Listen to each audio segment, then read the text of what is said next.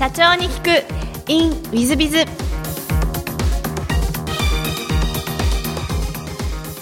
ィズビズの新谷です。先週の続きをお聞きください。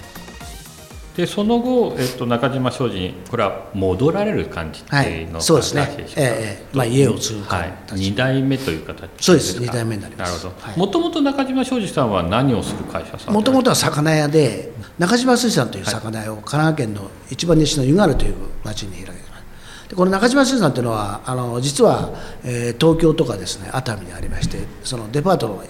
やや百貨店の地下に築地中島水産とか熱海中島水産とか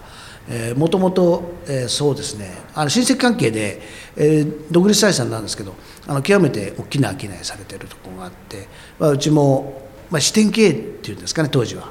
支店経営としてあの湯河原にえー中島さんと出させてもらったのはあの最初の事業のスタート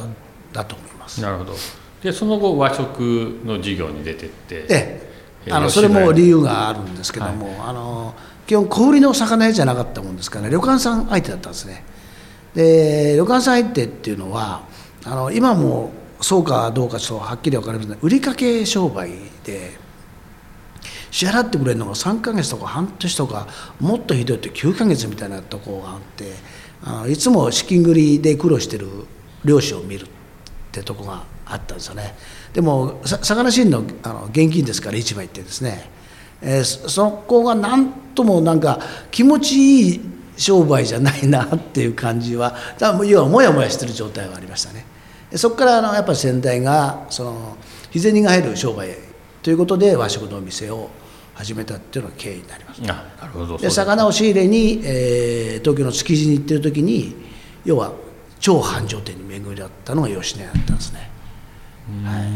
それで吉野家の方も加盟されるというそうですそうです、はい。だからもう魚屋からいきなりなんかお肉屋みたいになってくっていうのは面白いなと思います、あのその様子を見られてて、えー戻られた時には、はいはい。もう吉野家中心の事業にもう変わられてらっしゃったんですか？そうですね。かなりもう吉野家も出店はしてたと思います、はい。うん。なるほど。えっと戻られた後のあのご苦労とかそういうのはあられたんですか？えっとですね苦労って言えば苦労なんですけどあの振り返ればやっぱりそういう大変さがやっぱ結構面白かったなというふうには正直思ってます。で面白かったなとはちょっと不謹慎ですけどもあの吉野家の10年間の中で、えーちょうど吉野家が急成長する時期と経営資源のバランス崩れて、えー倒産事件を1980年ですかに起こしたところとそれが会社構成。のこのものすごく、えー僕にとっては素敵な経験させてもらった部分がですね、やっぱ今に役立ってるんだろうなと思います。当時吉野家が、まあ、あの倒産とかいろいろあられた時に、はいはい。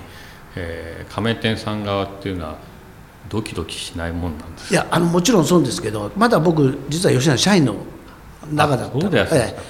まあ多分、えー先代の本部とのりあの関係も非常に良かった部分では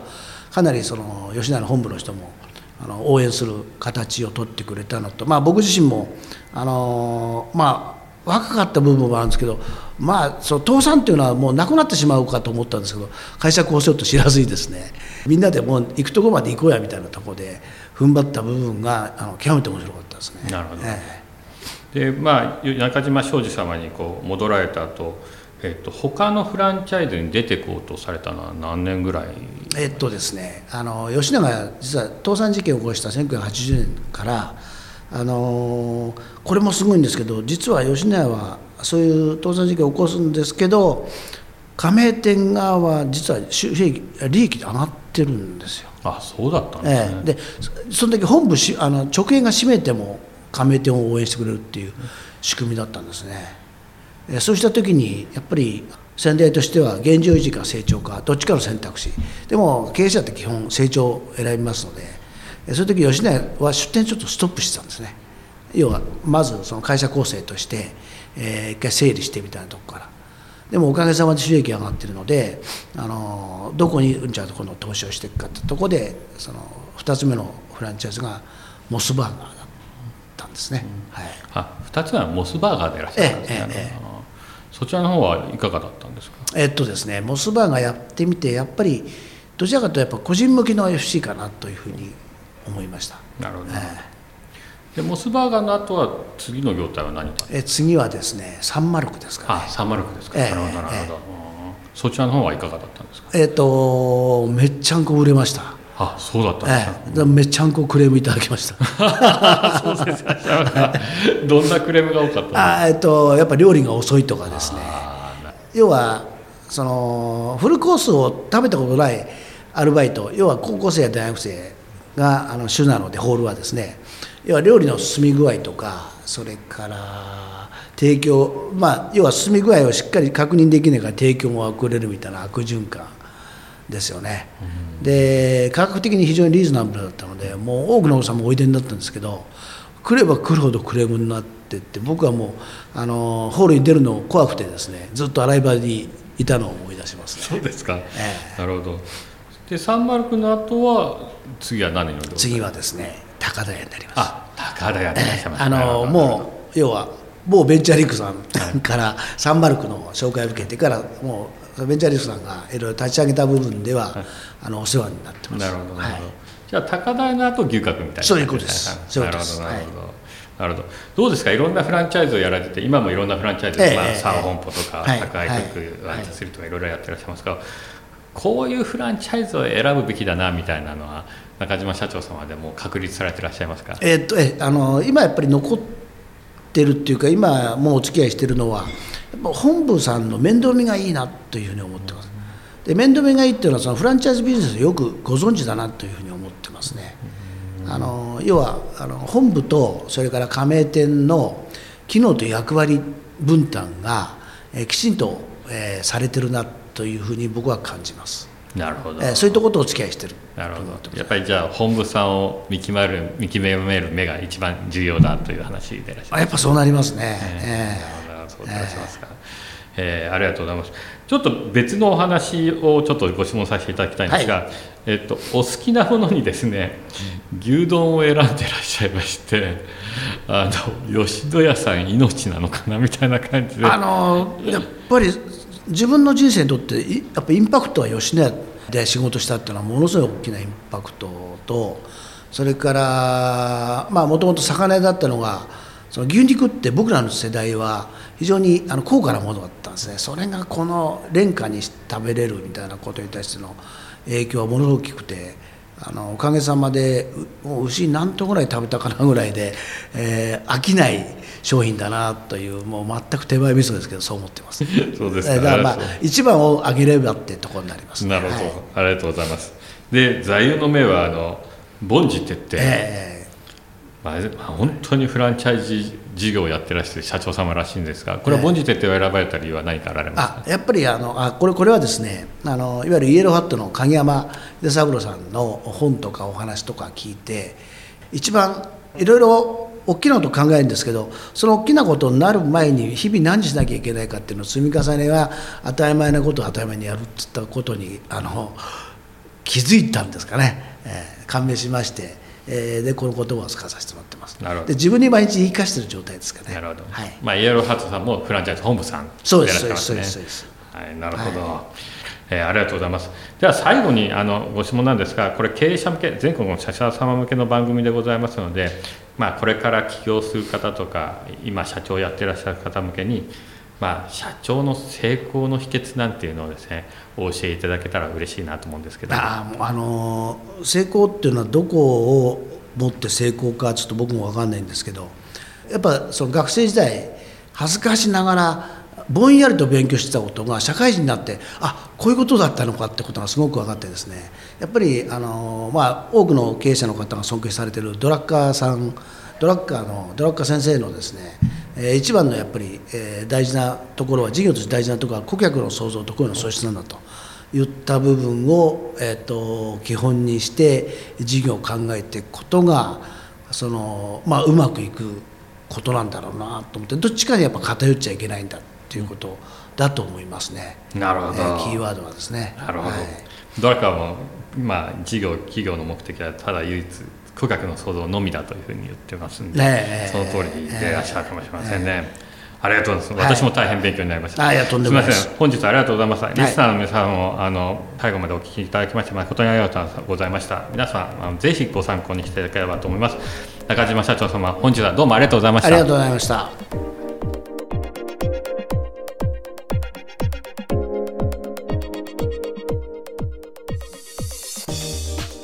本日の社長に聞くインウィズビズはいかがでしたでしょうか、えー、中島社長様のお話をお伺いしいやあのさすがだなと言いますかまあ、吉野家命という感じも含めてさすがだなと思うとともにマルチフランチャイズの成功要因はやっぱりマネジメントだし凡事徹底だなと。実はあのインタビューをする前もそんな話をちょうどお聞かせいただいてましてですね。介護だも実は3本舗やってらっしゃいますが大変高収益でいらっしゃって時間管理の話をとうとうとお話しされていらっしゃいました。まあ、そういう点でですね、えー、やっぱり事業をやっていくにはマネジメントというのが一番大切でそこを吉野家や佐藤で学ばれて、えー、持ち込んでいらっしゃって科学的にやってらっしゃる。そして凡事徹底をされているということで、まあ、ぜひ、えー、皆さん方も真似していただきたい社長様のお一人だなというふうに感じております、え私自身もまだまだ凡事徹底できておりませんので、えぜひ皆さん方と一緒に凡事徹底をやっていきたいと思っています。えー、本日の社長に聞くインウィズはここまで。また来週。3分コンサルティング。i z b i z が社長の悩みを解決。えー、本日の3分コンサルティングは L 社様、えー、年商15億業種が飲食店店舗数10店舗でいらっしゃいますえー、弊社は経験で、えー、経っていうとどこでしょう香川でしょうか神奈川でしょうか飲食業を営んでおります。7年ほどかけてお店を10店舗に増やすことができました。5年以内に県外に10店舗を展開しようと準備しております。このようなあに経営の方は順調なのですがアルバイトの採用で少々困っております。これは皆さん困ってらっしゃるでしょうね。え、周囲のお店よりも時給を高く設定し、勤務時間の融通もつくようにしているのですが、思うように人が集まりません。求人媒体にも出していますが、それでもうまくいきません。どのようにすればアルバイトが集まるようになるか、お知恵を借りすることはできないでしょうかということで、えー、っと今の採用ある、特にアルバイトの採用というのは、自分の会社のホームページを使って、まあ、よくインディードというふうに言われるんですが、えー、まあ、田町スーパーアルバイトとか、田町飲食店アルバイトというような形で検索し、自社のホームページで採用していくというのが、今ちょっと流行っている時代ですね。まあ、ですので、そういうふうに、まずホームページというのの改革をするのが一つ重要なんじゃないかなと思います。一方で、本質的な改革としては、やっぱり企業文化といいますか、社内風土といいますか、えー、会社の組織風土というのをどうしていくかという方をきちっと見られることが重要なんじゃないかと思います。昔、ある県の、まあ、関東の方の、えー、飲食店とかを経営されている方で、実は採用コストゼロだと言われた会社の社長さんがいらっしゃいました。そこはもう大変アルバイトが楽しく働いていらっしゃって、必ず友達が呼んでくるし卒業するときは後輩にあそこいいよというふうに紹介もしということで実はそこでぐるぐる回してますもんですからそのまま、え、採用しないとで店舗も新しいのを出すときになると、え、アルバイトたちが声かけたりまたはアルバイトからそのまま社員になる方も出てきたりすることで、え、採用費っていうのは実はほぼゼロなんですなんていうことをおっしゃっていただく社長さんがいらっしゃいました。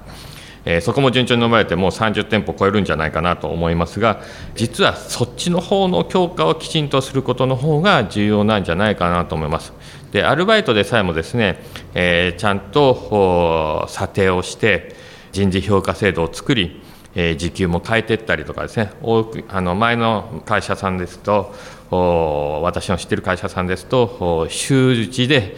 時給を変えるぐらい、ちゃんと査定をする会社さんもいらっしゃいましたお店さんもいらっしゃいました、そういうこともきちんとし、やってきかつ、まあ、一緒に働くと勉強になるといいますか楽しくなるといいますかそういうような経営をする組織風土を作っていくことの方が重要なんではないかなと思います。まあ、その上で、えー、今でいうインディードとかそういったものも使ったり、えー、自社のホームページをうまく作ることで募集をしていくなんていうのがよろしいんじゃないかなというふうに思っております。えー、本日の3分コンサルティングここまで。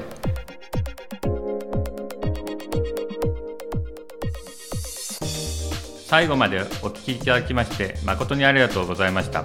本日のポッドキャストはここまでになります。また来週お楽しみに。